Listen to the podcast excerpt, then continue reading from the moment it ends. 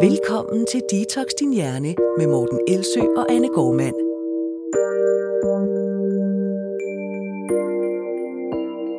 Hej Anne. Hej Morten. Anne, i dag der skal vi tale om begrebet slut med forbudt. Vi skal tale om, hvad det betyder, hvordan det kan misforstås, og hvorfor det er så skidesvært at bryde fri af det fængsel af madregler, som så mange sidder i. Og så skal vi selvfølgelig tale om, øh, hvad der skal til for, at man kan vende reglerne i ryggen. Men inden da, der har vi en lille nyhed, vi gerne vil dele. Mm. Som de fleste lyttere nok er klar over, så har vi jo sammen øh, vanecoach-uddannelsen. Øh, der underviser vi andre i at hjælpe folk med at ændre vaner, især spisevaner, på en måde, der ikke er drevet af regler og forbud eller skam og selvkritik, men i stedet af nysgerrighed, af selvomsorg og af personlige værdier. Anne, du har, øh, du har derudover skabt overspisningsmodulet, en, en overbygning, der giver vanecoaches flere redskaber til at hjælpe klienter med overspisningsproblematikker, sådan generelt. Mm, ja. Og jeg har lavet kurset i evidensbaseret ernæring, som nu har skiftet navn til madmytemodulet. Og det sidste halvandet års tid øh, har især du, Anne, øh, arbejdet på flere overbygninger og kurser. Det må man sige. Jeg har haft nok at se til. Ja, absolut. Og du har været bedre til at fokusere, end jeg har. Jeg arbejder på lidt af hvert. Jeg har også fået lov at være med til at udvikle lidt der. Heldigvis. Ja. Ja. Og øhm, fælles for de kurser, min kone i øvrigt, som i øvrigt også hedder Anne, er også i gang med at udvikle noget, men det kommer jeg ikke lige ind på nu. Men fælles for de kurser, det er jo, at vi arbejder for, at uh, tanker om mad og krop og vægt, det ikke står i vejen for et meningsfuldt liv. Så vi arbejder egentlig sådan for, for mindre madstress og mere frihed. Ja, man kan sige, at alt, hvad vi laver, hører ind under, hvordan kan vi hjælpe folk til at leve det liv, de gerne vil, uden at, at sundhed bliver en barriere, Mm. eller vægt, eller krop, eller mad. Mm, præcis. Og da det modsatte af madstress må være madro, som altså ikke kun relaterer sig til børneområdet, selvom vores bog med den titel har det fokus, så har vi valgt at samle alt det, vi laver under en fane. Og den fane har vi så valgt at kalde Madro-instituttet. Og det er nyheden, det Yes. er, at vi ligesom har stiftet det. Stiftet og stiftet, vi har kaldt vores virksomhed det, og det forpligter jo, at vi kalder vores virksomhed det. Ja, det er jo ikke fordi, at vi vil bruge hele podcasten på at tale om det, men vi har bare lyst til at dele det, fordi at for os er det ligesom, øhm, skal man sige, at for os er det noget større end bare det, vi har gjort før. Mm. Altså før har vi uddannet folk til at arbejde med vaner og vanepsykologi, og det har hele tiden været i retning af mindre madstress og mere Mm. madro. Men det er bare så stort et område. Der er øh, madro for familier, altså hvor svært det kan være at være familie og give børn gode vaner og et godt forhold til krop. Øhm, så hele den del, synes vi ligesom skulle med ind under, og mm. den har sin egen afdeling. Og så er vi jo lige så stille også ved at arbejde på øhm, for eksempel en recovery-uddannelse, som skal hjælpe folk, som virkelig har brug for at blive støttet, øh, når de er på vej ud af en spiseforstyrrelse, eller måske endda på vej ind i en. Mm. Der mangler i høj grad i samfundet lige nu nogen, som kan tage over, når folk kommer ud af et spiseforstyrrelsestilbud, og som kan hjælpe med at forebygge. Og, øhm, og kan man sige, det er jo også i forbindelse med altså hele madro-ordet, med madro og kropsro, mm. Hører ind under recovery-delen. Altså at man kan få lov at bruge sit liv på at være det menneske, man ville have været, hvis man aldrig havde haft negative øh, tanker om krop og mad. Ja, eller hvis de i hvert fald ikke havde fyldt så meget, så det havde overtaget det hele. Lige præcis. Og øh, mens det modsatte så er madstress og madro, så kan man også tale om, når det så er spiseforstyrret grad, jamen øh, så er det der, hvor det bare har overtaget fuldstændig egentlig. Ikke? Og det, det er øh, i den retning, man gerne vil. Hvis man er, har en spiseforstyrrelse, så er det absolut i retning af madro. Det giver, det giver mest mening at bevæge sig. Ja, og det er sådan et ret stort spektrum fra bare at arbejde med vaner, som at man lige kommer til at gå og småspise lidt, eller man ikke lige får bevæget sig så meget, som man gerne ville, som mm. er sådan i småtingsafdelingen, men som alligevel betyder noget. Og så for dem, hvis hele livskvalitet bliver, bliver frarøvet øh, på grund af tanker om mad og krop. Og vi vil faktisk rigtig gerne, hvis vi kan, være med til at hjælpe alle. Mm. Øh, og det kan vi ikke gøre alene. Nej. Så da vi snakkede om at stifte Madro-instituttet, var det også for at udvide flokken af mennesker omkring os, som er hammerne dygtige inden for deres felt, og hjælpe med at samle dem, sådan så vi kan skabe noget, der er større øh, og mere meningsfuldt. Og, og det er jo så det, vi har prøvet. Altså faktisk har, synes jeg virkelig efterhånden, er været meget heldige med, Ja. hvor mange dygtige mennesker, der gerne har vil samarbejde med os omkring at skabe de her kurser og moduler, Mm. som skal være under Madro-instituttet. Præcis. Så som du sagde før, det skal være større end os, og også meget mere, end vi selv kan kapere, og det kræver øh, det arbejde, som du også har brugt meget tid på på det sidste, nemlig at finde de, de rigtige og de dygtigste mennesker, der både er fagligt stærke, kompetente undervisere og rigtig dygtige på, ja, til øh, egentlig måske bare på bølgelængde, men også i forhold til, hvor er det, vi gerne vil, øh, vil hjælpe folk hen. Jeg får faktisk lige lyst til at nævne et par stykker af dem, hvis Jamen, hvis du Altså- har lov til det allerede, så må du endelig slå dig løs. Ja, men mest fordi, at, at jeg har lyst til at give dem lidt credit her, mm. Mhm. øh, for at sige, at det er nogle mennesker, jeg synes, man faktisk skal følge med hos, uanset øh, om man nogensinde bliver en del af Madro-instituttet eller ej, eller bare lytter til podcasten, så synes jeg, det er nogle, nogle mennesker, der er værd at følge. Øh, og den ene er øh, Parnian, Som øh, man bedst kan finde på Instagram. Hun hedder Parnian Recovery Coach. Panyan.recoverycoach, Yes. yes. det er sådan helt korrekt. Ja. Ja. Og der er heldigvis så få mennesker øh, i Danmark, der hedder Parnian, så hvis man bare søger på det, så det er kun hende. Og det staves P-A-R-N-I-A-N. Yes. Øhm, Panjan har selv haft en spiseforstyrrelse og er øh, meget passioneret omkring at hjælpe andre til at få skal man sige, en vej ud af det. Og hun er med til at skabe recovery-uddannelsen. Og indover har vi også øh, Mia Bæk Lichtenstein, mm. som er øh, meget, meget skarp og dygtig psykolog, som arbejder med spiseforstyrrelser og i særligt i grad af træningsafhængighed, men også BD. Øhm, så hende glæder jeg mig meget til. Og alle mulige andre. Det er bare for at sige, at det er, øhm, det er meningen, at det skal være de fagkompetente, virkelig, virkelig dygtige mennesker, som skal kunne hjælpe andre med at hjælpe den slutbruger, som sidder derude og, og virkelig synes, at deres liv bliver stjålet af, af spiseforstyrrelsestanker eller madfokus.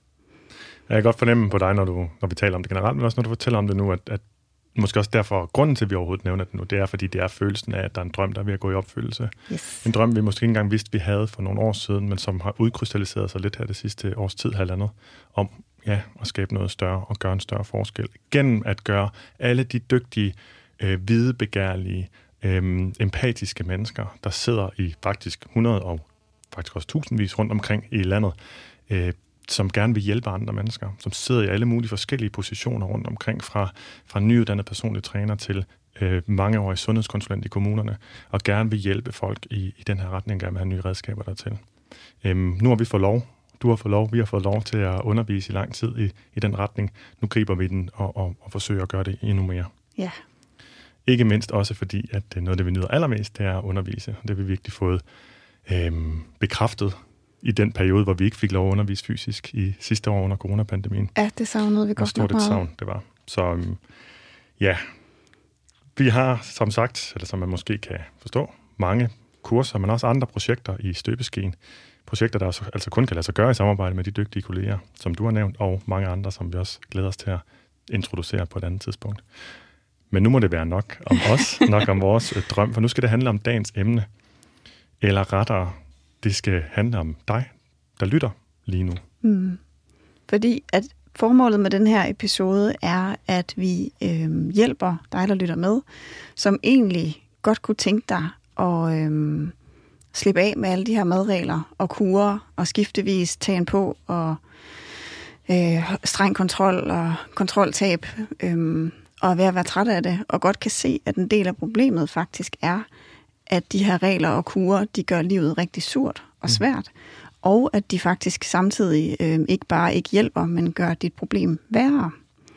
Så øh, man kan sige, hvis du kan se, at du har mange madregler lige nu, og at din kamp for at blive mere sådan fysisk sund øh, ikke er særlig god for dit mentale helbred, og du bliver ved med at kæmpe med de her indre, konstante diskussioner om, hvad du må spise, og hvad du ikke må spise, og hvis du har spist noget, så er du øh, dårlig samvittighed over det.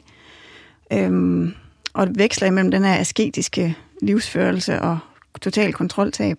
Mm. Og du faktisk godt kan se, at det, det fjerner dit nærvær og dit fokus, og det stjæler noget af din, øh, din livsglæde. Øhm, så er den her podcast måske mest af alt til dig. Fordi at det er øhm, vores formål med den, at prøve at hjælpe dig i retning af at slippe nogle af de her regler og forbud, sådan så du kan nyde øh, dit liv. Mm. Og man kan sige, øhm, det er rigtig svært i praksis, og det er ikke nok måske bare med at lytte til den her podcast. Så målet er egentlig bare, hvis vi kan skubbe en lille smule i retning af, at det bliver lidt nemmere. Mm. Og øh, det her begreb, øhm, slut med forbudt, som du lige nævnte i, i introen, det er jo i virkeligheden noget, som... Øhm, altså det er jo faktisk et, et ord, som kommer fra den bog, som du skrev sammen med Morten Svane. Mm. Vil du ikke lige dele altså oprindelsen af det ord, hvad det ligesom... Øh, hvad det omhandler, hvad det betyder? Jo, og det er jo kun et ord, fordi det er blevet et hashtag, Ja, det er det er jo virkelig tre, det er virkelig det. tre ord. Ja, altså vi har jo talt om det mange gange i overført betydning, og jeg tror også, øh, nu sagde du, hvis vi kan rykke folk en lille smule i den rigtige retning her, det tror jeg rigtig mange er undervejs, og jeg tror, der er rigtig mange, øh, altså der, der lytter med, jeg tror egentlig også, at du er helt i høj grad egentlig med på, at forbud og restriktioner øh, øh, ikke er vejen frem, men det er bare ikke nok, som du også er inde på, Anna, det er bare ikke nok til at, øh, altid til at, til at gøre noget. Altså, der er nogen for hvem det er intuitivt bare sådan, gud, jamen, jeg kan skifte om, og det virker, og så er der andre for hvem man tænker, hvor man tænker om sig selv, jamen alle de andre kan give det måske mening for, men jeg bliver nødt til at holde fast i det her. Og det, øh, det vil bare lige understrege, at det, vi er med på, at, der, at du nok har hørt om det før, men det er bare også helt normalt, at det ikke nødvendigvis har, har, har ført til, at det, det er til at give slip på, at det er nemt. Ja, og så er det jo også, altså hvis du øh, godt kan se ideen med det, men faktisk er så bange for at give slip på det, fordi hvis du, som du siger, Morten, øh, er overbevist om, at det er noget, alle andre kan finde ud af, men det kan du ikke, så vil du måske tro, at du vil ende med at spænde helt ud af kontrol øh, mm. og bare spise, og måske tage mere og mere på, eller ende med at leve helt vildt usundt resten af dit liv med frygt for, hvad det så betyder for dit helbred. Ja, det er jo typisk det, der gør, at man hænger fast, på trods af, at man har sådan en fornuftig øh, forståelse for, at okay, forbud gav ikke mening, at den er den grund, det kan vi vende tilbage til, hvordan den kan lyde, lyde den argumentation, men stadigvæk er frygten der simpelthen bare, hvad sker der, hvis først jeg giver slip? Og folk, som egentlig har en oplevelse af, at der er en, en meget øh, hyppig øh, kontro- øh, tilbagevendende sådan kontroltab, men som alligevel tænker, hvis jeg, hvis jeg først giver helt slip, så er det, det først rigtig går galt, eller spinder ud af kontrol, som du siger. Øhm, okay. Ja, det tror, det, det tror jeg, rigtig mange sidder med. Og det vil jeg også bare starte med at sige, hvis ikke du hører andet, og hvis du zoner ud resten af podcasten, så sige, det er helt normalt, det er helt forståeligt, og der er ingen, der har forventet, at vi bare får at vide, hvordan tingene hænger sammen i virkeligheden, så at sige, at man så øh, kan ændre sin adfærd. Altså, det er vi de første øh, til ikke bare at erkende, det er noget af det første, jeg underviser i på vanecoach-uddannelsen. Det er den fejlslutning, at det at få noget, noget at vide i sig selv, som taler til ens fornuft, øh, ens adfærd, som typisk er styret af følelser. Men nu tilbage til det, du egentlig spurgte mig om. Fordi, hvor kommer det her begreb egentlig fra? Og nu bliver det, jeg skal forsøge, at det ikke skal blive ananas i egen juice, men bare et forsøg på egentlig at, at, at, at ligesom, øh, ja, backtracke en lille smule, og så fortælle lidt om de overvejelser, vi havde inden og under og efter. Og når jeg siger vi, så er det fordi, at det var Morten Svane og jeg, der for over fem år siden udgav en bog sammen. Bogens arbejdstitel var vist noget i retning af, jeg skrev lige til Morten her for tre timer siden, hvad var det nu? Den hed oprindeligt. No. Og han sagde, at den hed sundhed uden dårlig samvittighed. Min respons var lol. Fordi nu, i bagklogskabens klare lys, der kan jeg godt se, at den arbejdstitlen var måske ikke sådan det mest sexede. Det var faktisk sådan næsten Ej. sådan et generiske ord, ikke? Sundhed uden dårlig samvittighed. Jeg troede faktisk, den hed kage uden dårlig samvittighed, men det var sådan lidt den mm. retning. Men øh, vi, vi fik kontakter en kontrakt hos øh, Politikens Forlag, og efter at øh, de havde læst, eller Helle Skov Vakker fra PR-afdelingen hos Politikens Forlag, hun havde læst noget af det, et uddrag af det kapitel, der handlede primært om mad, nemlig om madregler, jamen så vendte hun tilbage med en lidt mere poppet titel, som altså var det her slut med forbudt. Og når jeg siger poppet, så var det fordi Morten og jeg egentlig reagerede sådan intuitivt negativt på den, og åh oh, nej, det er sådan lidt for smart. Nu lyder det som en kurbog eller et eller andet. Ikke? Mm. Men altså, igen med sådan en proces måtte vi acceptere, at, eller valgte vi at acceptere, at det nok var okay, fordi at det kunne man, noget ganske kort kunne man ligesom symbolisere, eller fortælle noget mere, eller der lå noget bagved, eller vi kunne lægge noget bagved det, og man kunne bruge det også som hashtag, som jo selvfølgelig var en, øh, en fordel på sociale medier. Men hvad var så egentlig bogens øh, pointe? Der var mange af dem, men hvis jeg nu tager fat i primært det, som handlede om, om maden, så var det sådan et opgør med, med den forbudskultur i fitnessbranchen. Altså forbudskulturen ment som, at øh, der var en masse fødevarer, som man synes, man bare overhovedet ikke skulle røre ved eller spise, primært, det er jo ikke så meget røre ved, men spise. man må godt røre ved Man må godt lige røre ved det, og det er jo apropos, ej, nu skal vi ikke gå ud af en ting men der har simpelthen nogle gange nogen, der lige har slikket på noget, og så lagt det væk igen, bare for at få tanken om følelsen om, måske kan man spise det, men, men simpelthen har forbudt sig selv. Ja, eller taget det i munden og spyttet det ud igen. Som altså ja. også er en, en, en adfærd, man ser hos folk med en spiseforstyrrelse, yes. så det, hvis, det er også, jeg skulle sige normalt, men det er i hvert fald ikke øh, unormalt. Mm. Så den her forbudskultur, hvor man altså havde en masse fødevarer, man overhovedet ikke må spise, som også har sådan en, en spejling i en påbudskultur med en masse ting, som man skulle spise, noget, der var godt og noget, der var skidt. Den har farvet og formet alle andres, eller rigtig mange andres forhold til mad. Fitnesskulturen, sådan overoptagethed af mad, den har virkelig, altså fordi det er fra fitnessbranchen, mm. at man får sin sundhedsråd rigtig tit. Ja. Hvis jeg skal komme med en simpel forklaring, så har det ligesom svømmet ind over vores andres øh, vores andres forhold til mad, så forestiller dig 10, 20, 30, 40 år tilbage, så har det altid været en eller anden øh, veltrænet, helt slank, øh, muskuløs kvinde, ja, der har og Jane Fonda-billede i mit hoved, når du taler om det. Ja, der har været ja. igennem, jeg kan huske fra, fra da jeg var barn, og de, de øh, kurbøger, min mor havde stående, det var også altid en eller anden meget, meget mager, øh, mm. veltrænet kvinde, der stod og fortalte, hvordan skal man egentlig spise, hvis man skal være sund. Så det, er derfor, det var ikke meningen, det skulle tage så lang tid. Men jeg kommer bare selv til at tænke på, ja. at, at det nok sådan kommer derfra. Og hvad mener jeg så med fødevareforbud? Fordi forbud, kan man jo så påstå, det er noget, der kun hører til sådan i, i lovtekster. Men det er den der oplevelse af, at der er noget, der er så forkert at spise. Så hvis man spiser det, så har man forbrudt sig imod noget. Så man faktisk en forbryder på en mm. eller anden mm. måde. Og det er moralsk forkert. Det vil altså sige, at man, man ret hurtigt skammer sig over at have spist det. Og forbud vil så også tage form af, at man egentlig har sådan en liste inde i hovedet, mentalt en liste. Mm. Man har ikke rigtig nogensinde nødvendigvis skrevet ned. Det er sjældent, man har det. Mm. Så vil man se, hvor mange forbud der var. Ja, så vil man blive ret chokeret nogle gange. Typisk, ja. Øhm, men det er sådan en, der er i hvert fald bare en masse ting, der hører til over på, på den side, hvor der er noget, der er forbudt. Og hvad ligger så til grund for de forbud? Jamen, noget af det, som vi jo skrev om i den bog, og som jeg også har talt om mange gange, det er jo de, for, de forskellige typer af misinformation omkring øh, madens effekt på vores krop og på vores sundhed. Og den centrale madmyte er ideen om, at mad kan være enten sundt eller usundt. At Den her sort-hvid tænkning, hvor vi jo har brugt lang tid, og jeg har brugt lang tid på at formidle, at det altid handler om mængde og kontekst. Du kan aldrig sige, at en fødevare er sund eller en fødevare er usund. Og det lyder jo kontroversielt, fordi man bruger det alle steder, taler man sund, sund og usund fødevare, selvom det simpelthen bare er teknisk forkert. Og så har det også den bivirkning, at det appellerer til forbudstanker. Der er noget, der er absolut forkert. Og så har man også den følelse, at har jeg først spist lidt af det, så har jeg jo allerede syndet. Og så er det det samme, som man har spist meget af det, selvom det er mængderne, der gør forskellen. Ja, det er ja. det. Det er det, som der godt kan overraske en også, når man har, når man har med klienter at gøre, og man spørger ind til de her regler. Øh, jeg laver jo nogle gange de øvelser, hvor folk rent faktisk skriver deres regler ned, og, og der er rigtig, rigtig mange af dem, og de er meget, meget specifikke og meget, meget svære at leve op til.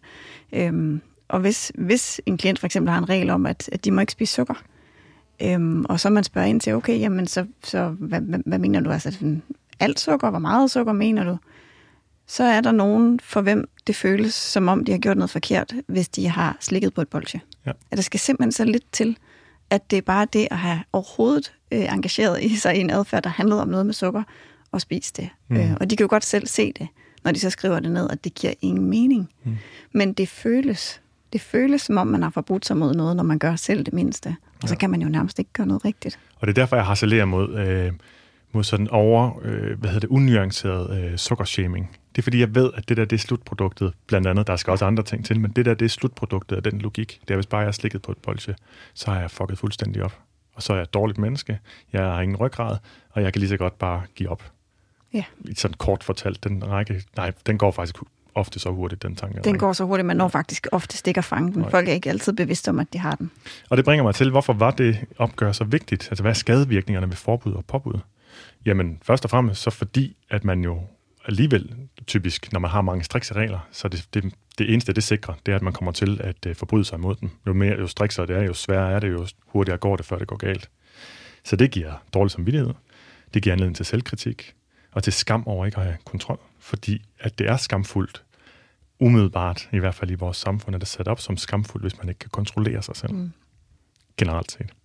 Og så giver det jo anledning til den her konstante indre diskussion både før man har og efter man har spist noget forbudt. Den indre diskussion, det der, man, hvor man begynder at argumentere for, hvorfor man alligevel godt må, lige indtil man har spist det, og så slår man sig selv i hovedet. Ikke bogstaveligt talt, men øh, min overført betydning. Ja, og det er også så længe siden, jeg har fået kage. Jeg har virkelig også haft en rigtig, rigtig hård dag, mm. og kollegaerne var faktisk lidt træls i dag, og det var heller ikke så længe, inden børnene kommer hjem, og jeg har virkelig brug for en pause. Mm. Og det er helt vildt synd for mig. Øh, klip til efter kagen ej, det er, det er utroligt, at jeg ikke har nogen ryggrad. Det er da også mm. forfærdeligt. Hvordan kan mhm. jeg overhovedet være mig selv bekendt? Nu kan jeg jo lige så godt bare spise en masse aftensmad og tømme en uh, bødt Ben Jerry's i aften, fordi at nu har jeg alligevel, og så må jeg jo virkelig, så må jeg jo tage mig sammen igen i morgen. Ja, præcis. Ja. Og al, alle de der tanker, som du har beskrevet her, eller givet, givet lidt ord, det er det, man vil, vil kunne sige falder ind under madstress, for på intet tidspunkt der har man, øh, på, på hele den, alt det, du lige har beskrevet, der har ens tanker været overtaget af det. Ligesom når de overtaget af cravings, som er det, der giver anledning til, at man kommer med så mange tilladende tanker. For man kan ikke forbryde sig mod noget, som man synes er rigtigt. Man bliver nødt til først at, eller forkert. Man bliver nødt til først at synes, det er rigtigt, før man kan. Altså man skal arbejde rigtig hårdt for at give sig selv tilladelse til, at ja. det giver mening. Ja. Og det er sjovt, det her med, med at give sig selv tilladelse. Og det vender jeg tilbage til, hvorfor Jamen det er jo det, der er virkelig er hele problemet, at man overhovedet behøver at give sig selv tilladelse. Ja, hvis noget ikke er mm. forbudt, så kan du per definition ikke give dig selv tilladelse, Nej. fordi du har tilladelse. Så kan man vælge at vælge fra. Ja. Men den anden diskussion forsvinder egentlig, så snart det er lovligt at spise. Er det ikke en ret central pointe i, i slut med forbudt begrebet? Jo, det vil jeg mene, det er. Nu er jeg bange for, eller ikke bange for, men jeg er i tvivl om, hvor meget ekstra jeg kommer til at tillægge det, for jeg ved jo godt, at jeg er blevet klogere de sidste fem år. Det er også derfor, vi laver den podcast nu, fordi vi synes, der er nogle ekstra ting, vi kan tage hånd om. Men jeg var inde og kigge i den igen, og øh, i øvrigt med meget køndig hjælp fra Søren Fransen, der hjælper os med at skrive bogen rent. Meget, meget dygtig. Der øh, kan jeg se, at der altså er stadigvæk nogle rigtig gode fraser. Der er også ting, man tænker, åh, jeg skulle være bedre til kildehenvisninger og så videre. Men der er faktisk rigtig, det er faktisk okay velbeskrevet, så jeg begynder at forstå, jeg har det sådan, når jeg er blevet færdig med sådan noget, så har jeg sådan en kæmpe aversion altså, mod projektet. du aldrig læse det igen. jeg vil ikke se det. Jeg vil ikke se min eksamensopgave. Jeg vil ikke se det, fordi det er sikkert noget rod. Og så en gang man sniger mig lige derind, fordi jeg skal finde et eller andet, og så er det bare sådan, ej okay, det var faktisk måske okay. Især ja. fordi det er fem år siden. og vi kan i hvert fald se, at mange jo har haft øh, gavn af bogen, mere end vi overhovedet havde troet. Øhm, det var en forsigtig ananas i egen juice. Det var egentlig bare for at forklare. Men det er også rigtigt. Det, det står egentlig mange steder okay godt. Men der mangler nogle termer, og der mangler nogle nuancer, der mangler nogle redskaber. Redskaber kommer vi jo ikke med nogen af i den bog overhovedet. Det var kun en kritik og et opgør.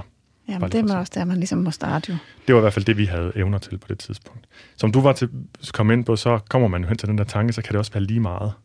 Og det er jo sådan den fysiske konsekvens, det er, at det faktisk for rigtig mange mennesker er sådan, at når man så først har spist, og man synes er forbudt, så fører det til reel øh, overspisning, hvor man øh, i mere sådan mindless grad propper sig selv, hvor det ikke er drevet lyst eller præferencer, men simpelthen bare som en eller anden form for, ja, hvad er det, man gør egentlig? Altså man prøver at, øh, man har tanken, at når det er sket lidt, så kan man lige så godt fortsætte sådan her sort-hvid tænkning, og man er ikke til stede i den spisning, man spiser nærmest, mens man skammer sig. Øh, rigtig ofte alene, når det er reelle sådan overspisning i klassisk forstand også. Ja, så er der jo også dem, som kan man sige, bare er ekstremt restriktive, som måske bare ofte betegner sig selv som rigtig sunde, og mm-hmm. sådan er jeg bare, bare helt vildt sund. Men hvor at, øh, fordi der er så mange regler for, hvornår det er godt nok, hvornår det er sundt nok, om jeg skal have morgenmad, øh, og der skal være frugt og grønt, og der skal være en masse protein, og så skal der i øvrigt gå så og så mange timer imellem, jeg må spise. Og når jeg får frokost, så skal jeg have fra alle makroer, og jeg skal også tage højde for alle mikronæringsstoffer, at det hele øh, skal inkluderes og hele vejen igennem dagen er det sådan, og hele vejen mm. igennem ugen. Det kan man jo godt tænke, at man, man kan næsten føle sig sådan helt øh, asketisk og retfærdig og god og dygtig. Mm. Øhm, men det er jo også det, der så kan stå i vejen for, at man kan dele en flaske vin med en veninde og spise en pizza, eller at man kan trøste sig selv med noget chokolade, uden at have dårlig samvittighed, eller at man kan være fleksibel i forhold til at kunne, kunne nyde en masse ting i, okay. i sin hverdag. Ja, eller fleksibel i det hele taget, fordi det ja. arbejde, mentale arbejde, det typisk kræver at overholde alle de regler, det gør, at det er meget svært at engagere sig næsten det det. i nogle andre ting. Så det var egentlig også bare for at sige, at for dem, der så ikke oplever den her, øh, hvad skal man sige, elastik-effekt af mm. at være restriktiv og så miste kontrollen, man kan sagtens have et problematisk forhold til mad, som stjæler livsglæde og, og fokus fra en, ja. ved at, at tro, at man er rigtig sund, men i virkeligheden oplever man, at man faktisk går glip af ret store dele af livet på bekostning af den her øh, situationstegn sundhed. Ja, og så er der dem, som trives lidt mere i det, fordi de simpelthen bor og bor i fitnessbranchen, hvor alle gør det på den måde, og det er sådan noget, man kan være social omkring. Ja, det er det. Jeg det havde klart, en klient for nylig, hvor vi snakkede om, at lige nu havde hun en meget velfungerende spiseforstyrrelse. Mm, Forstået ja. på den måde, hun var rigtig glad. Mm. Hun kunne holde sin vægt. Hun synes, det gik fantastisk. Øh, men hun var også i et meget sådan træningsmiljø og havde venner i det træningsmiljø. Så lige nu passede hendes adfærd bare ind i den flok øh, og hun havde ingen overspisninger. Så sagde mm. jeg, at, så sagde jeg, det, det er der principielt ikke nogen, altså du er glad, og du har det godt. Mm. Det er der ikke nogen grund til at pille ved. Du skal bare lige være opmærksom på, at skifter du miljø, eller møder nye mennesker, eller der sker noget i dit liv, som du gerne vil opnå, starter på et studie, eller møder en ny kæreste. Eller noget negativt for en skade, ja, som man, ja, man ser rigtig ofte. Det er ja. det. Så er det ikke sikkert, at det er så bæredygtigt. Mm. Øhm, og det er ikke for det er ikke for at gøre dig ked af det, det er bare mm. for at sige, at man kan godt have velfungerende spisemønstre, som fungerer i en kontekst, men som bare øhm, bliver rigtig svære at have i en anden kontekst. Og så vil man principielt også kunne spise på stort set samme måde men hvor det ikke er drevet af regler, hvor man ikke kan falde i, men hvor det er reelle tilvalg hele vejen igennem, og hvor det aldrig er forbundet med øh, amoral, at man, øh, at man gør noget andet end det, der, der er. Så reglerne faktisk kan lige så stille kan forsvinde, men maden stadig kan være øh, principielt, nu, nu sætter jeg sådan en situationstegn, super sund, bare sådan for at give et billede ind i hovedet af, jamen altså, det, er stadig, det er stadig den samme slags fødevare, stort set, men det er ikke drevet af det samme øh, regelfængsel, der er ikke muligheden for at falde i. Nej, det er det. Og når du nu nævner fitnessfolk øh, i den her øh, forstand, så tænker jeg, at det stadigvæk er fortallet af vores lytter, der hører til der, men til gengæld rigtig mange af dem, som følger sådan nogle mennesker. Og der er det også værd, nu skal jeg sige det her på en måde, hvor jeg, ikke, jeg vil helst ikke skubbe nogen væk, eller, eller kritisere nogen, men det er bare værd at være opmærksom på, at når man følger dem, så er det altid en fremstilling. Det, man ser på sociale medier, er altid en fremstilling af, hvad folk gerne vil se, at de vil gerne have, at du opfatter dig som. Mm. Eller de vil gerne have, at du opfatter dem som, hedder det. Ja. Så det, der ofte, rigtig ofte er bag facaden, det er altså nogen, der bruger ekstremt meget energi på deres mad, og måske altså på tanker om mad, og på regler om mad, og skulle følge dem, og for hvem det alligevel ikke er godt nok hver eneste aften, når de går i seng. Så de har ikke den øhm, ro i livet, som man går og håber på, man kunne få, hvis selv man havde kontrol over maden. Den er der ikke på den anden side, selvom den bliver fremstillet sådan i rigtig, rigtig mange tilfælde. Og det kunne I jo også se, altså i forhold til slut med forbudt hashtagget, at så blev I tagget i øh, nogle opslag, hvor det var sådan meget perfekte Instagram-profiler, hvor det så pludselig var meget perfekt at fylde en, en skål op med slik og skrive, at det kunne man sagtens spise hver dag. Mm. Øhm. Ja, det blev lidt en trend, og altså, Morten er også en skeptiker by nature. Han sagde, åh ja, jeg kunne virkelig godt forestille mig, at der er mange, der lige nu føler et pres for at skulle vise, at de spiser slik og kage, og vise en fyldt slikskål, men som bagefter enten, hvis de tager et stykke, spiser det hele, eller øh, smider det simpelthen i skraldespanden bagefter, fordi de ikke kan have det omkring sig. Hvilket vil give god mening, og Morten han sagde det, så var det baseret på bare simpelthen hans erfaringer for at have været en del af fitnessmiljøet i så lang tid. Og han ved, hvor anstrengt et forhold man kan have til, til slik og søde sager. Det var jo ham, der første gang gjorde mig opmærksom på det som førte til, at vi i sidste ende skrev den på sammen. Og jeg kan ikke være med at tænke på dem, der så følger med på de her profiler, som så ser det her ultraslanke øh, menneske med, med sixpack og vilde træningsvaner spise slik og skrive slut med forbudt, og så, så bliver det ligesom om, at jamen så, hvis jeg skal leve op til det her slut med forbudt, hvis jeg skal være mm. med i den del, at jeg vil gerne slippe alle forbudene, så kan jeg gøre det samtidig med, at jeg ser sådan der ud. Mm. Og så er det det, der er idealet, og det er jo ganske forfærdeligt. Ja, og man kan sige, det var faktisk, apropos Parnian, så lavede hun et opslag for nylig, der handlede om, at for, altså, det er kun i ganske, ganske få tilfælde, at det faktisk er muligt for en, at det var lidt provokerende opslag, men, jeg Men tror, meget hun, sandt, meget jeg læste det godt, ja. ja. Så du ved godt, hvor jeg vil hen. Ja, ja. At det er i meget, meget få tilfælde, at det er muligt for en kvinde at have, en, have tydelige mavemuskler og en sixpack, uden at have et meget restriktivt forhold til mad. Så bare, øhm, det bliver vi nødt til at bryde den illusion, at det er noget, man øh, umiddelbart skal, skal sigte efter, og tror, at det er noget, der er nemt, og at man bare kan have begge dele, ja. uden noget problem. Nemlig. Det er jo egentlig en god ting, at der kommer mere fokus på det her balance. Øhm, men det er, og det er måske også det, vi gerne, jeg vil sige med det, det er bare nemmere at tale om restriktioner øh, og være imod dem, end det at være pro-balance, end det er selv at slippe ud af sit reelle fængsel. Det øh, den generelle pointe med bogen, for lige at vende tilbage til den ganske kort, så lægger jeg lige bolden over til dig, Anne, om et øjeblik. Det var, at øh, vi ligesom påtalte ideen om, at man skal have strikse regler for at få kontrol, eller det var en god idé i det hele taget, at bruge strikse regler og hele tiden sigte efter kontrollen. Øhm, vi gjorde, det, gjorde opmærksom på, at jo, større, jo mere kontrol, jo større sandsynlighed for kontroltab, og det er noget af det, som jeg underviser en del i, og du arbejder rigtig meget med. Øhm, vi skal jo også for at genvinde kontrollen, så må du give slip på den. Og øh, ja, det var jo den oprindelige støttende forbudt pointe, altså at overkontrol afføder simpelthen kontroltabet i sig selv. Det tror jeg, mange kan ikke genkende til. Også omvendt, typisk går rækkefølgen fra, at man har haft et kontroltab, så skruer man op for kontrollen for at løse det, men det er det, at man skruer op for kontrollen, der afføder kontroltabet. Øhm, så det, og det, som jeg synes var det mest interessante dengang jeg skrev, det var, at det er forbudene der i sig selv, der skaber besættelsen. Og besættelsen altså også det, man oplever som cravings. Ja, og det som så faktisk overraskede mig lidt, da, da bogen udkom, jeg er jo ikke så meget på sociale medier, for at sige det mildt, så jeg føler ikke så meget med. Men øh, jeg kan huske, du fortalte om det der med, at der så var folk, der sådan virkelig fejltolkede det som, jamen altså, øh, hvis du må spise det, du kan lide hele tiden, uden restriktioner, så betyder det, at så skal du bare spise øh, situationstegn usund mad hele tiden. Mm. Altså den her sådan lidt binære tænkning, som, som jeg tror, I beskrev som sort-hvid tænkning i bogen, ja.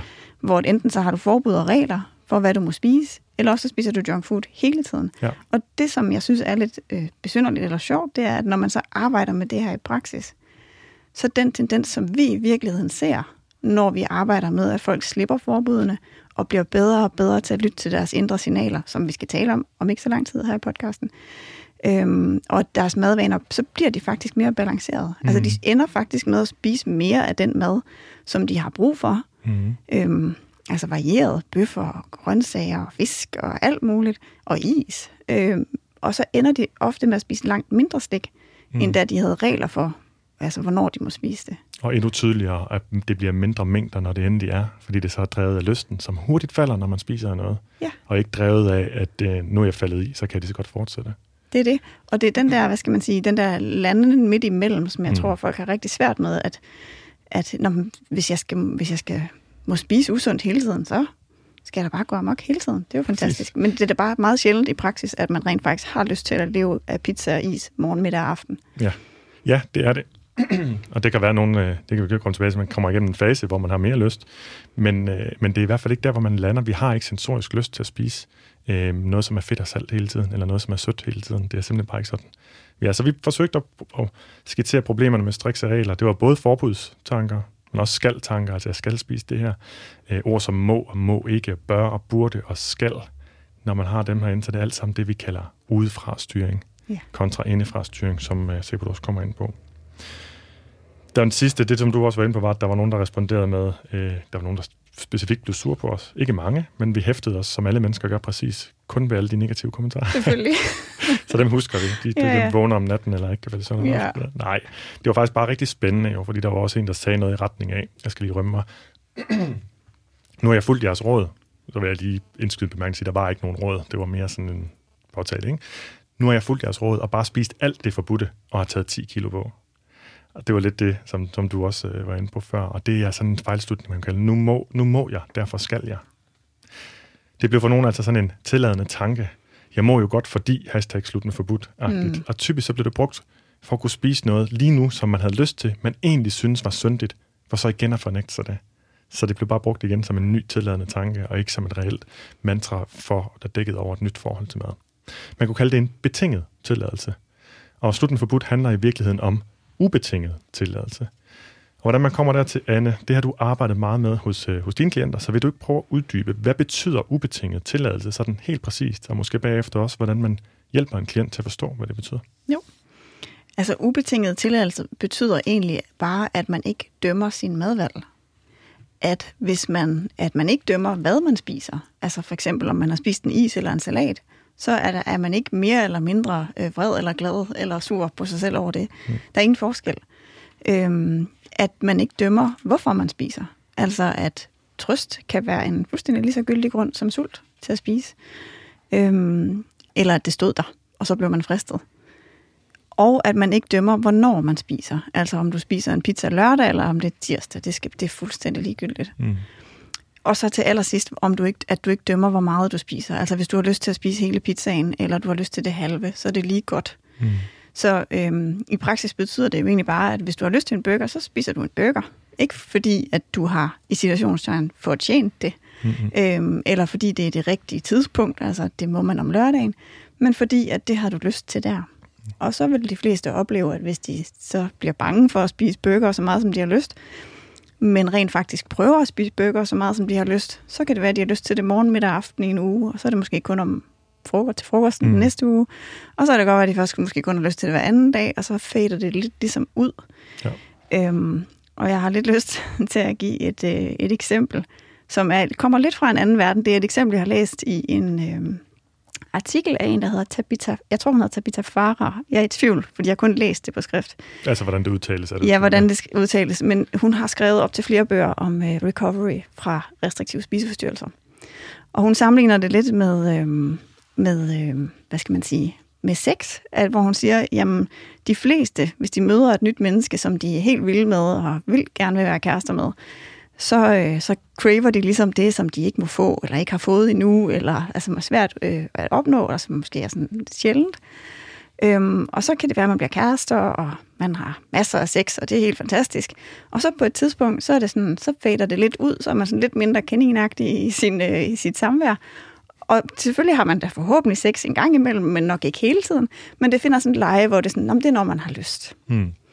Øhm, og det er lidt det samme i forhold til det her med mad, at hvis man nu forestiller sig at være nyforelsket i en burger, ikke sådan bogstaveligt talt, Og jeg tror, mange sagtens kan ikke genkende til Ja, det. men sådan, Ja, uha, så vil man spise den rigtig, rigtig meget i starten, når man giver sig selv lov, og det, det er det, man ikke skal gå i panik over. Mm. Det er det, de fleste tænker, åh oh, gud, jeg kommer til at spise det her resten af mit liv, det kommer til at gå fuldstændig galt. Ja. Der er Fordi man de vurderer det på et for kort tidsramme. Yes, Ja. man skal huske, det er en honeymoon-fase.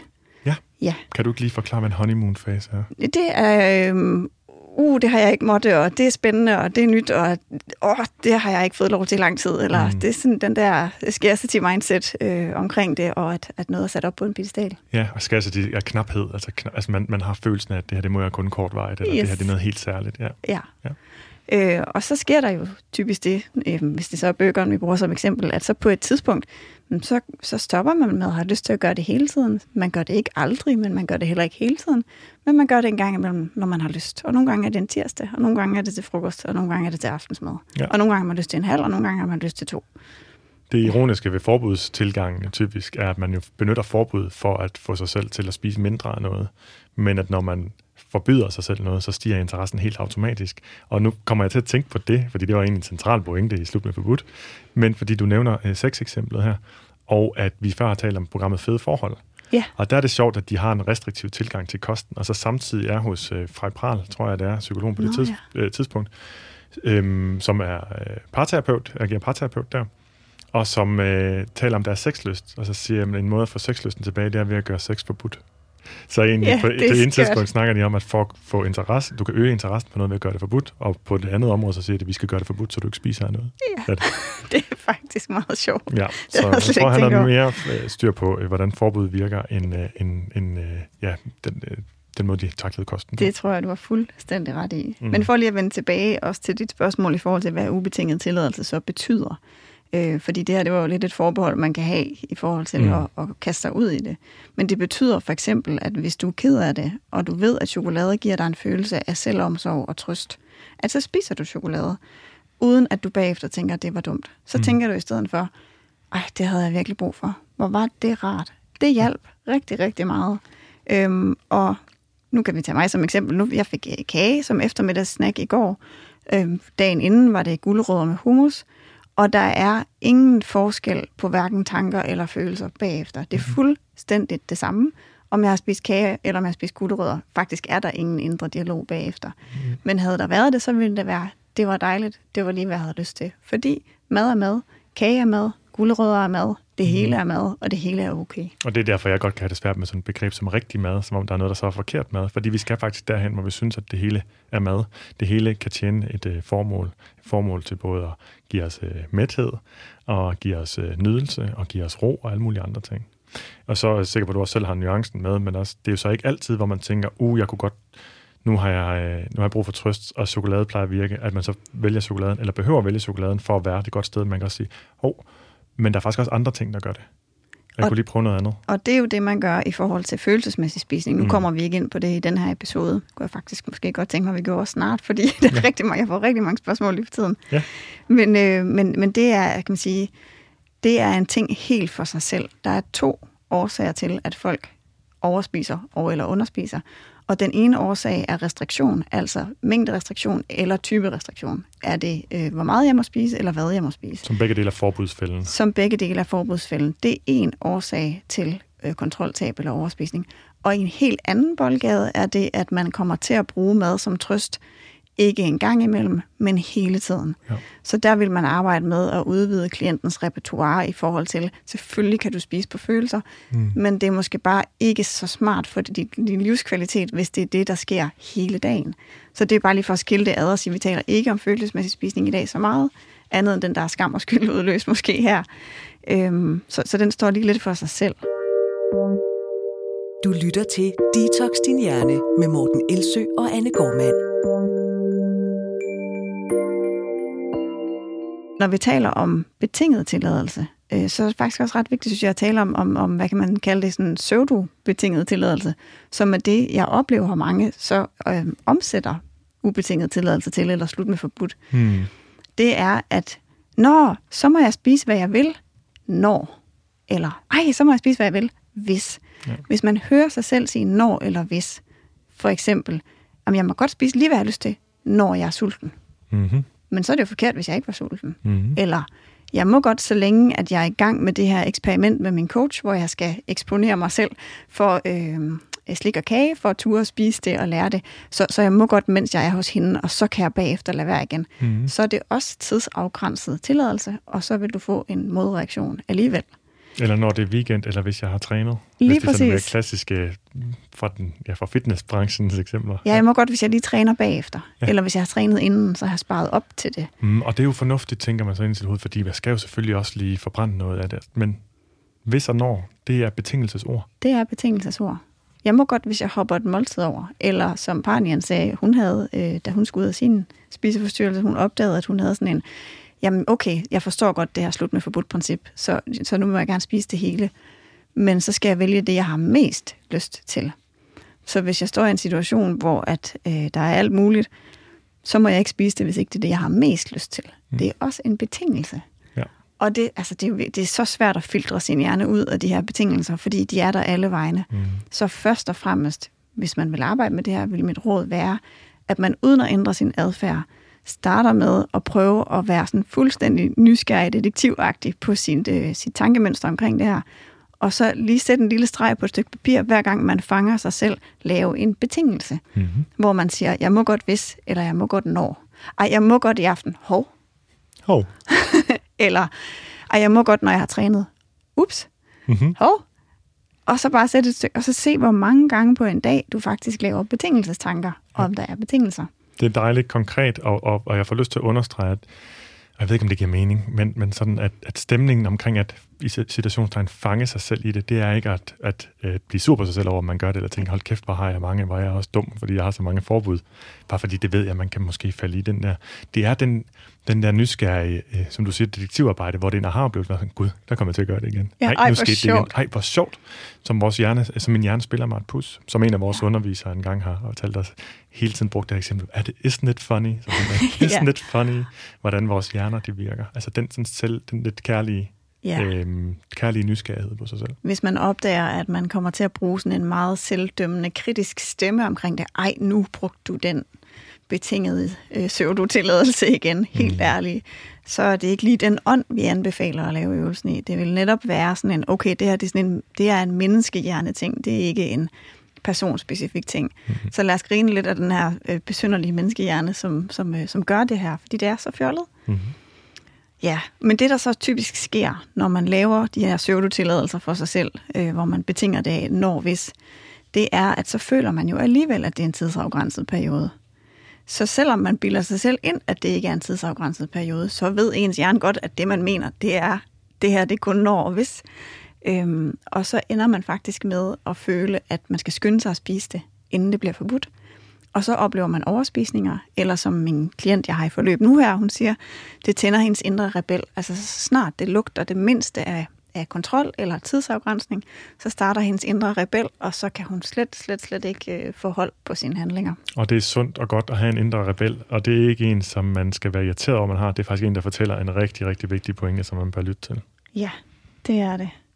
Jeg, jeg snakkede faktisk med hende om det i øh, formiddags, fordi jeg fik lige lov at ringe og spørge til, hvordan, hvordan hun egentlig havde oplevet hele den her slut med forbudt ting, øh, også før jeg mødte hende. Hvor hun sagde, at, øh, at, at så fangede hun jo godt den her tanke med, at, at, at man måtte spise alt, og så fik hun tanken, okay, så hvor meget kan jeg nå at spise, for nu må jeg godt. øh, og så blev det nærmest sådan et ræs imod, øh, hvor meget kan jeg nå at spise, mens jeg stadig godt må det. Ja, ja, så der var tidsafgrænset adgang alligevel. Ja, lige præcis. Mm. Og så, som, som hun sagde, i stedet for, at jeg mærkede efter, hvad jeg havde lyst til, så var det faktisk stadigvæk valg, jeg traf altså op i mit hoved. Jeg var ikke i stand til at mærke, hvad jeg havde lyst til. Så det var hele tiden et spørgsmål om, om jeg måtte, eller om jeg ikke måtte. Og egentlig, når jeg tænker tilbage på det, sagde hun, så var det bare en ny måde at tabe mig på. Mm. Altså i stedet for at slutte fred med maden. Mm-hmm. Så var det bare sådan en, nu skal jeg slutte fred med mad for at tabe mig, hvilket er ret selvmodsigende, og i hvert fald overhovedet ikke virker efter hensigten. Mm. Øh, fordi så begyndte hun jo at have sådan nogle tanker som, om så skal jeg bare stoppe, når jeg er mæt, fordi at det handler om at tabe mig, og det handler ikke om at lytte til min krop. Nej, præcis. Og det er der, hvor det bliver til en mæthedskur for, for mange, og det netop bliver også, altså det er, en ting var, at det er betinget af, en anden ting er det, som du beskriver nu, som jeg forstår det, så er det instrumentaliseringen. Ja. Jeg gør det for at noget eksternt, i stedet for for at øh, få øh, madro, hvis man kunne kalde det det. i Ja, nemlig. Ja. nemlig. Og jeg tænker, jeg håber meget, at lige kan nå omkring og, og vende, hvordan det så øh, senere er, er gået, og hvor, hvor, hvor hun er nu. Nu er hun på vej, på vej i den proces.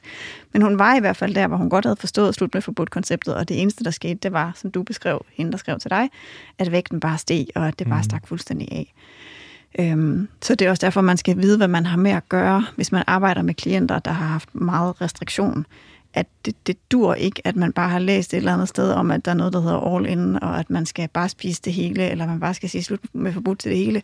Det er simpelthen for unuanceret. Mm. Man er nødt til at have øh, viden om, at der er de her psykologiske mekanismer, som hele tiden prøver at spænde ben. Altså det hele tiden prøver at trække os over i den spiseforstyrrede eller diætfokuserede øh, måde at tænke på. Ja, den, den, det store benspænd er i virkeligheden det konstante, øh, den konstante tilstedeværelse af et øh, vægttabsønske. Ja. Øhm, det er noget, som jeg synes også, at Parnian har været god til at blive ved med at sætte opmærksomhed på, at så længe du har det ønske, der står foran de andre ting, så vil alt det andet blive et instrument dertil. Og så kan du ikke rigtig sætte dig ned og være kærligt nysgerrig, og rigtig tillade dig selv at spise det, som du egentlig har mest lyst til. Det, der hele tiden vil være den bagtanke. Lige præcis.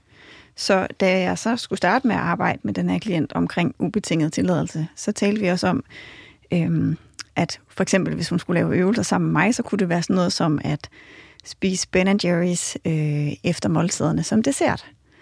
Hvor at i starten, der, der skabte det sådan set bare kaos og panik hos hende, fordi jamen, så måtte hun jo, og så skulle hun jo, og det var jo heller ikke at mærke efter, og meget sådan, altså det var virkelig, virkelig svært for hende. Og hun kæmpede rigtig meget med det, og jeg skal man sige, prøvede at, at være det, som vi skal være, når vi har klienter. og Sådan, vi karrierende håb for, at det her det er faktisk bare en del af processen, og det er helt okay. Øhm, og så snakkede vi om, okay, så en del af det, det er at lade din krop vide, at det er tilgængeligt for dig hele tiden. Så det er derfor, den her øvelse er der. Det virker fjollet, fordi du gør det, selvom du ikke har lyst til det. Men lige nu er det bare for at give den del af dig, som tænker, at du ikke må det her, adgang til at mærke, det må du faktisk gerne. Mm, det er der, hvor du siger, at det er ikke nok kun at tale til fornuft, det skal simpelthen bevises på Det skal måde. simpelthen, altså det er sådan en erkendelsesting. Man skal ja. have oplevelser. Ja. XP, X, hvad hedder det på? Når vi, når vi, åh, det er typisk mig og min, min engelske oversættende hjerne. Experiential uh, ja. exercises. Hvad kalder man det på dansk? Ja, oplevelsesøvelser. Oplevelses ja. et eller andet endelseøvelser. Ja, ja. ja. Okay, jeg håber, det giver mening, der. jeg håber, det giver mening derude. Hmm. I hvert fald så er det den måde, man virkelig lærer noget på og erkender noget på. Øhm, og, og så er det jo, man jo, hvis man har den her betinget tilladelse, eller pseudo-tilladelsestanke, så vil det være sådan, okay, mens eksperimentet er her, mm. indtil jeg skal møde Anne, hvis det nu var mig, hun skulle ind til, næste gang, så må jeg gerne. Og så føles det tidsafgrænset. Mm. Og der snakkede vi om, okay, men lige et øjeblik, hvis du virkelig elsker Ben Jerry's, det er allerhøjst på hendes liste af ting, som hun rigtig godt kan lide. Det er ikke tidsafgrænset. Du kan spise det hver dag resten af dit liv. Lad os lige prøve at lave et tankeeksperiment. Lad os forestille os, at du hver dag resten af dit liv spiser Ben Jerry's et par gange om dagen, når du har lyst til det. Det passer med, hvad hun, hvad hun sådan selv forestiller sig, hun har lyst til. Mm. Om så vil jeg nok spise det efter frokost, og så igen om aftenen. Mm. Så lad os forestille os, at du gør det. Hvor mange gange kan du så nå at spise det igen resten af dit liv, hvis du regner med at blive, lad os sige, bare for at sætte det øh, konservativt, lad os sige 80. Og så sagde hun, jamen, så kan jeg jo spise det 200, det er 200 ret god til hovedregning, to gange om dagen, 365 dage om året, og det er cirka 50 år frem. Øhm, så kan jeg nå at spise det sådan cirka 36.000 gange endnu. Mm. Så ja, det så skal er, du til at komme i gang. det er ubetinget tilladelse. Ja. Det er at indse, du kan nå at spise det her, hvis du bliver 80, 36.000 gange endnu. Du har vidderligt ikke travlt. Nej. Og så sagde hun, jamen, jamen, hvad så hvis jeg har lyst til det? Altså det, der kommer til at ske, det er, at enten har du lyst til det, og så fortsætter du med det, fordi Ben Jerry's er det, du har allermest lyst til, og på den måde, så får du resten af dit liv det, du har allermest lyst til. 36.000 oplevelser af fantastisk, øh, vel, hvad hedder det? Præcis. Øhm, hvad hedder det? Nydelse. Ja. ja. Så det er den ene ting, der kan ske. Den anden ting, det er, at øhm, det opdager du, at når du spiser det så meget, så er der faktisk andre ting, du hellere vil prioritere, fordi så får du måske mere lyst til nogle gange at få noget kage eller noget slik, eller måske har du i virkeligheden mere lyst til en bøf, eller altså det, det, kan, det sker meget tit, at man har lyst til andre ting, end man tror. Men hvis, øhm, men hvis det er det, du ender med at have lyst til resten af dit liv flere gange om dagen, så er det sådan, det bliver. Okay, sagde hun. Så har jeg jo virkelig ikke travlt. Nej. Mm-hmm. Jamen, nå, og nu er det så, det er ved at være nogle måneder siden, det var før sommerferien, vi havde det her, det her tankeeksperiment. Og når hun fortæller om det i dag, så siger hun, at jeg går egentlig bare ud og henter en skål is, og så sætter jeg mig med den. Ikke på den der, nu tager jeg hele bøtten overspisningsaktige måde, men på den der måde, som jeg ser andre mennesker også gør, at de sådan nyder det og hygger sig med det, og tager det over i en skål og sidder med det. Og så tænker jeg, selvfølgelig tager jeg bare noget mere, hvis jeg har lyst. Mm. Det har jeg så faktisk sjældent, for jeg har opdaget, at min søde trang, den er slet ikke så stor, som jeg troede. Mm. Og jeg ved, at jeg kan spise det hver eneste dag resten af mit liv. Ja. Yes. Og så det, der før drev til spisning, var, at jeg skal skynde mig. Hvis ikke jeg spiser det nu, så går jeg glip af noget. Og nu ved man godt, at hvis der er 36.000 muligheder minimum, Skal nok nå det. så skal vi nok nå det. Så får man pludselig den frihed til at vælge, jamen er det så det, jeg har, har lyst til nu? Er det så det, jeg egentlig helst vil? Hvor før der var det egentlig det, det spisepres. Jeg skal Yes. nå at spise det for at... Og det er det, der er så, der er så ærgerligt, at, at lade det være ens guide til, hvad man vælger. Ja, og især fordi, at, at det man ikke har forstået i, i starten, og som ingen af os forstår i starten, når vi har det her forhold til mad, det er, at lysten til de ting, vi spiser, i høj grad øh, er skabt af selve forbuddet. Mm. Så det er ikke fødevaren, der er problemet, det er forbuddet. Øhm, så rigtig mange gange sker der det, at vi så slet ikke har så meget lyst til det, som vi troede. Men selv hvis det ikke skete, tænk hvis du faktisk fandt ud af, at det var bare det, du allerhelst ville have hele dit liv, resten af livet. Mm. Jamen, så får du jo bare det, du helst vil have. Ja. Der er der ikke rigtig noget problem. Nej, det er der ikke. Og der kan sagtens være plads til det på alle mulige måder. Ja øhm, det, det, altså, ja. Og, og jeg er helt enig. Altså det med, at forbuddet skaber lysten, var, var jo også en, en sådan, vil jeg også sige, den falder under øh, slut med forbudt øh, pointen. Men også den her um, sådan grundtilstand, som mange synes, de har, at de har lyst til noget hele tiden. Og det har man bare sensorisk ikke. Så tager der noget galt, typisk.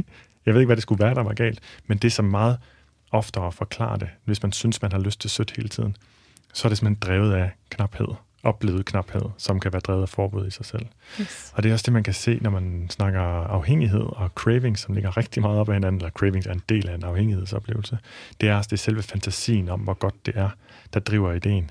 Og det i sig selv skaber den her ekstreme trang, som altså ikke har noget som helst med nydelse at gøre. De to ting er helt afkoblet, som vi også talte om i det afsnit om, om cravings for noget tid siden.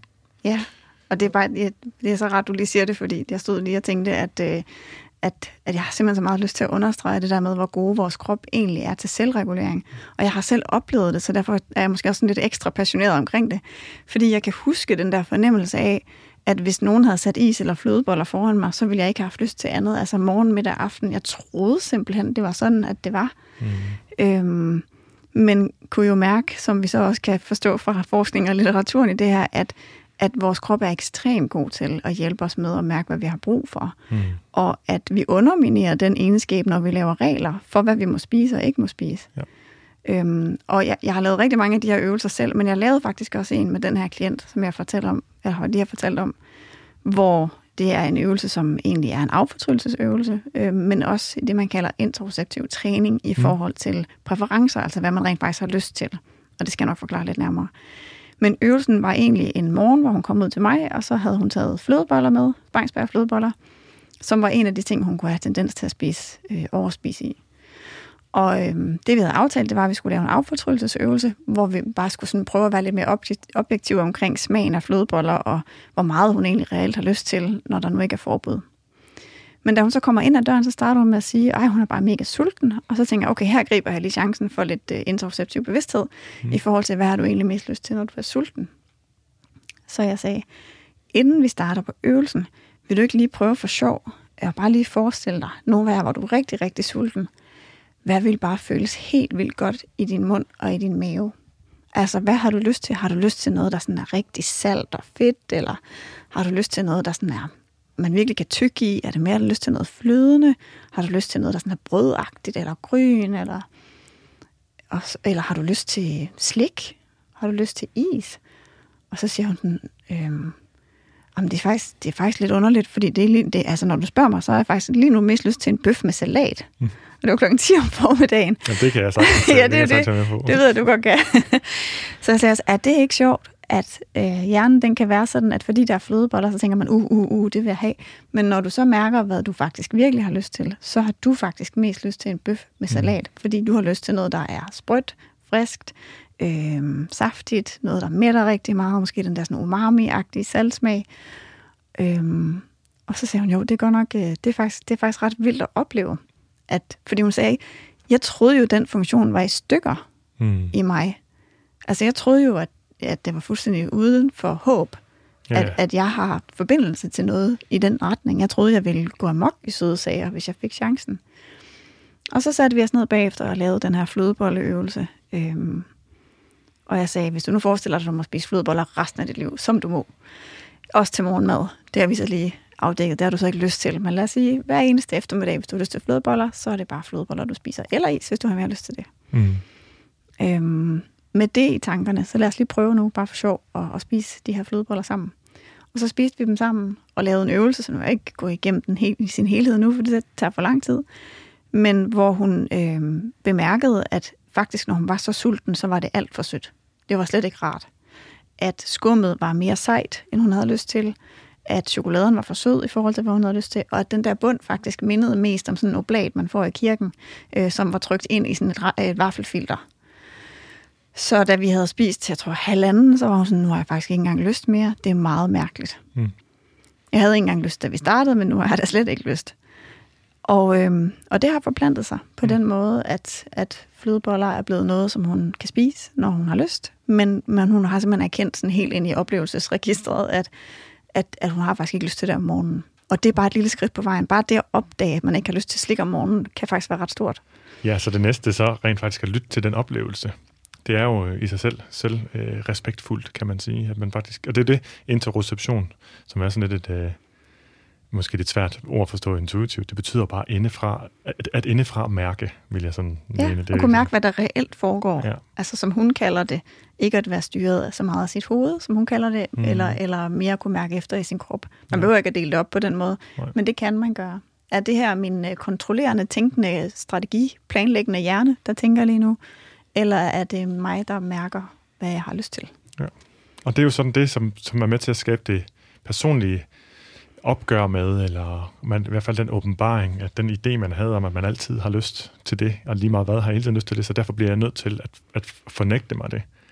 Og det kan man så tro, man skal gøre hele sit liv, og blive ved med at have den samme oplevelse, eller med hjælp helst.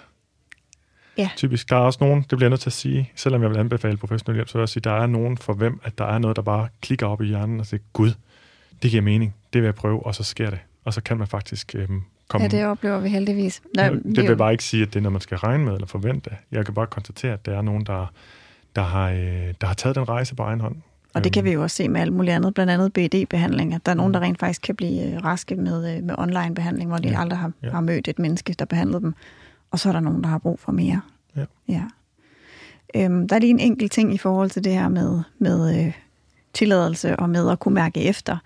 Det er, at man skal lige være opmærksom på, ligesom der er den der honeymoon-fase, øhm, man kan have med burgeren, så vil der også være en øh, modreaktionsfase for nogen, hvis man har været meget kontrollerende, og det har været meget strengt ens øh, forhold til mad. Så kan man godt opleve, og det var også en pointe, vi skrev i madrobogen i forhold til børn, at man skal forvente, at der kommer en periode, hvor man simpelthen mærker den der indre rebel, der bare er træt af at blive kontrolleret mm. af sig selv eller af andre, øh, give, give fuldstændig los. Ja. Men den periode behøver ikke at være ret lang, øh, og der er faktisk mange måder, som man sådan fagligt eller terapeutisk kan komme omkring den periode, så den ikke bliver så voldsom. Man kan, sådan, man kan sige, man behøver ikke gå all in.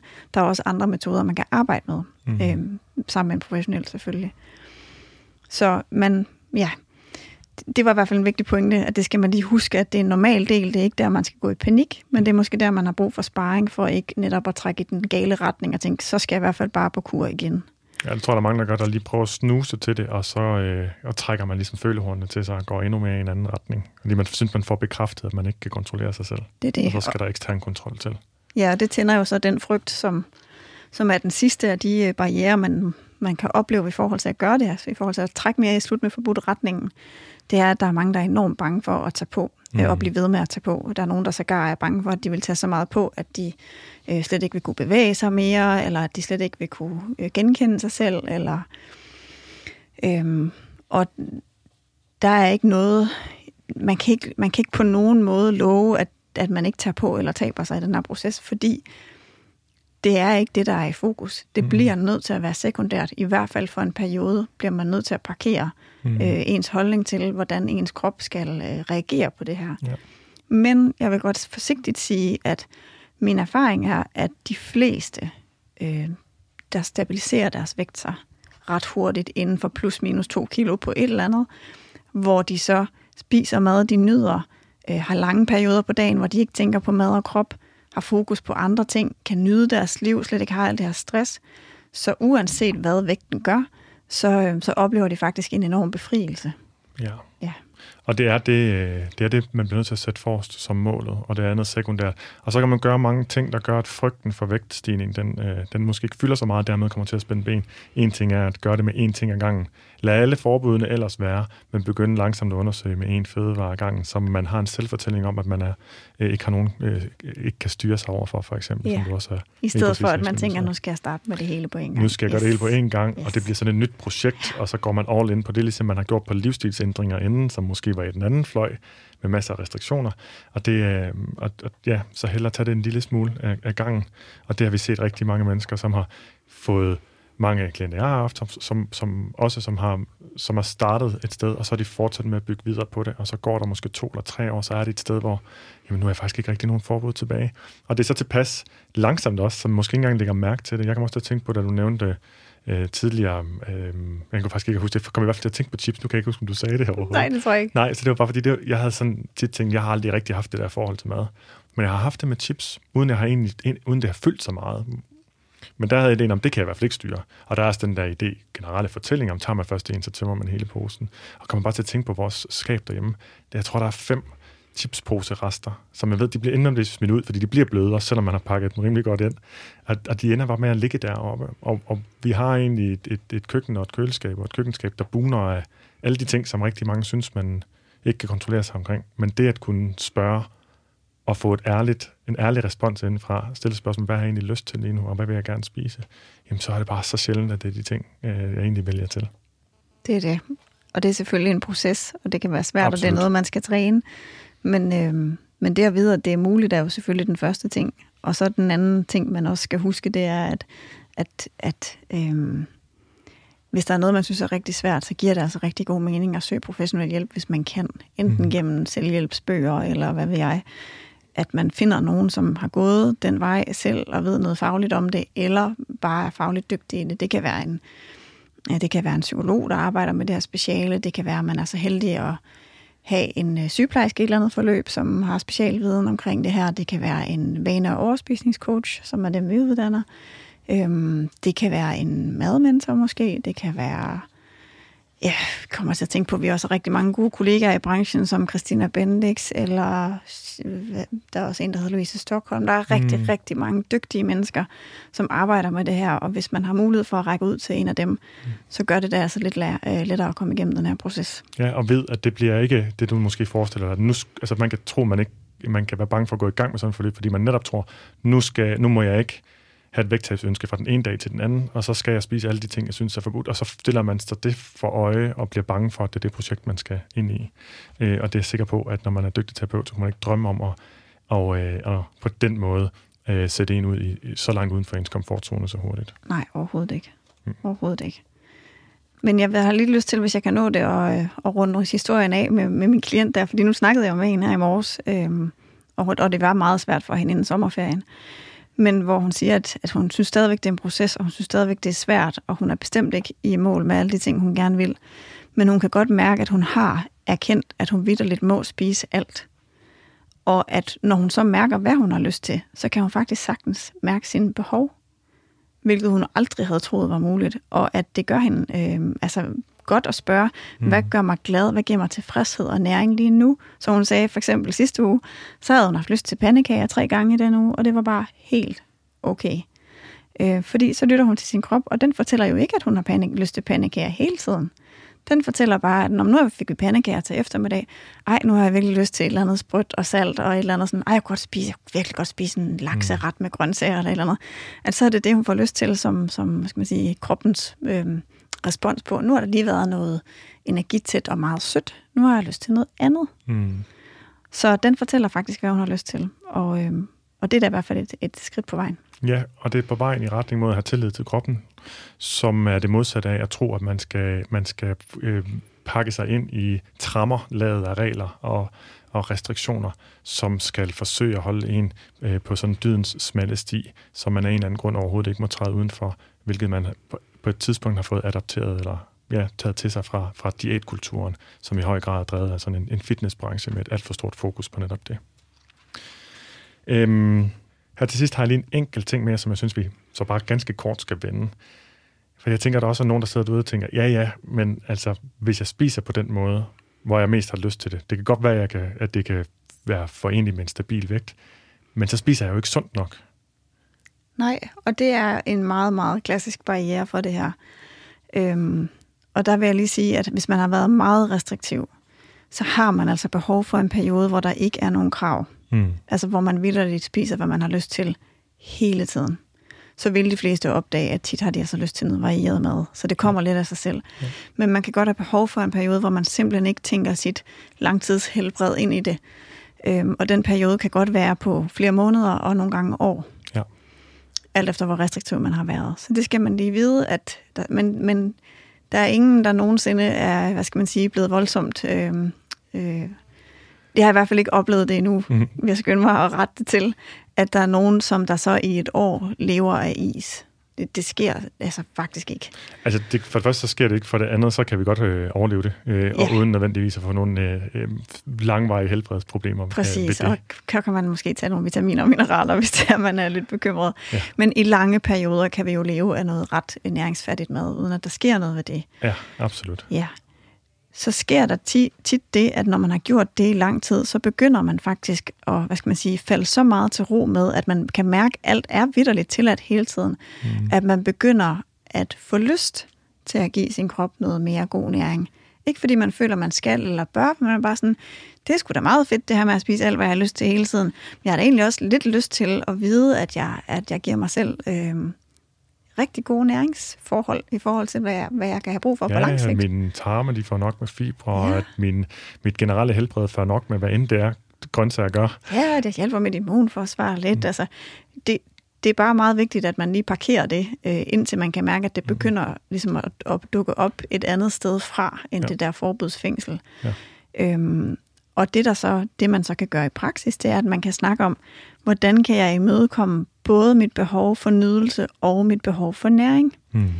Og helt konkret laver jeg øvelser med en klient, hvor jeg siger, okay, så hvis vi skal imødekomme både dit ønske om øh, gode næringsstoffer, samtidig med nydelse, hvordan ser det ud? Og så beder jeg dem simpelthen om at designe et måltid. Ja. For eksempel at sige, hvordan vil din morgenmad se ud, hvis du tænkte begge de her ting ind? Ja. Og så siger de måske, jamen så tror jeg faktisk, at jeg vil spise ristet rugbrød med æg. Og så tror jeg, jeg vil prøve at tænke noget frugt og grønt ind. Det er ikke det, jeg har mest lyst til, men jeg kan måske lave en juice, eller jeg kan måske spise nogle bær. Mm. Øh, og så tror jeg, jeg vil have lidt chokolademysli og noget A38. Så er vi kommet omkring, at der er alt, rigtig meget god næring. Og der er noget, jeg har valgt til, som måske ikke er det, jeg har allermest lyst til, men jeg synes faktisk, det smager meget godt. Og det, er det, det er tydeligt en, som spiser morgenmad, som du gør. Ja, så Ja. meget appetit har jeg, har jeg slet ikke på det tidspunkt. Nej, det er det. Ja. Nej, det er det. Men det er det, at man prøver at sige, hvordan ser næring og nydelse ud Ja. på tallerkenen. Og at man, som det aller sidste, øh, meget vigtige råd herfra vil være, at man sørger for, at når man spiser, så er det et måltid. Altså, ja. at man putter sine ting på tallerkenen, også selvom det er Twix eller noget andet. Det behøver man ikke bogstaveligt talt at gøre. Men altså, man har den der fornemmelse af, nu er der et break fra alt andet. Nu handler det om at spise. Det her er et måltid. Jeg må spise lige, hvad jeg vil. På tallerkenen skal både være noget, der repræsenterer noget, jeg rigtig vil nyde, men jeg vil også gerne have, at der er noget, som giver mig næring på den lange bane. Mm.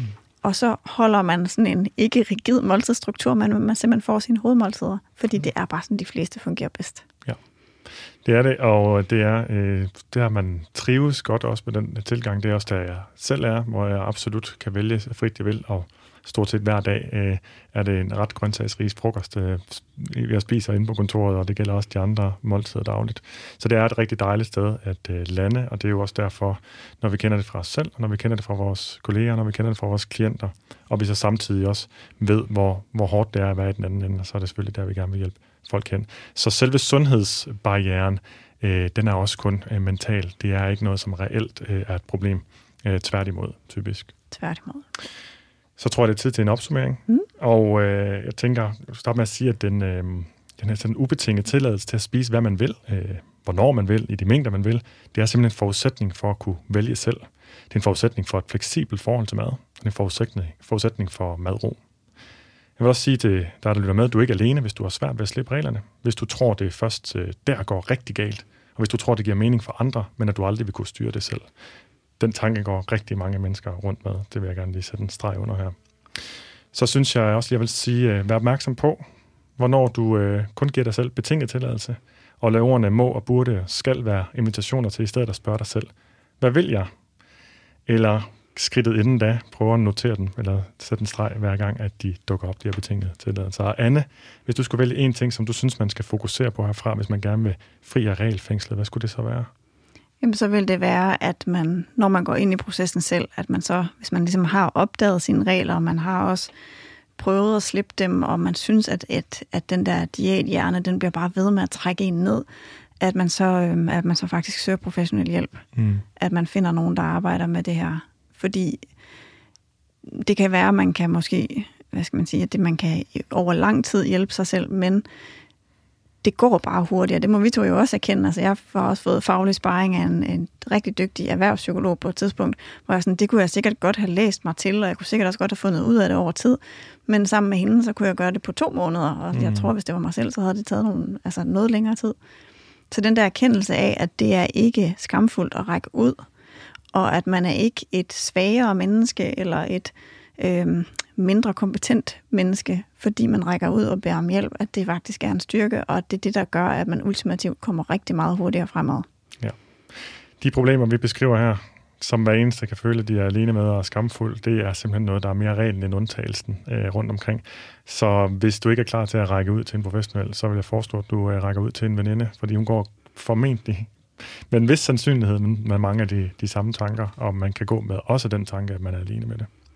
Med de ord, så er vi, på, øh, så er vi ved vejs ende for i dag. Øh, show notes til denne og alle tidligere episoder, dem finder du på detoxdinhjerne.dk. Så er der kun tilbage at sige tak for i dag, Anna. Tak for i dag. Det var en fornøjelse, og tak til dig, der lyttede med.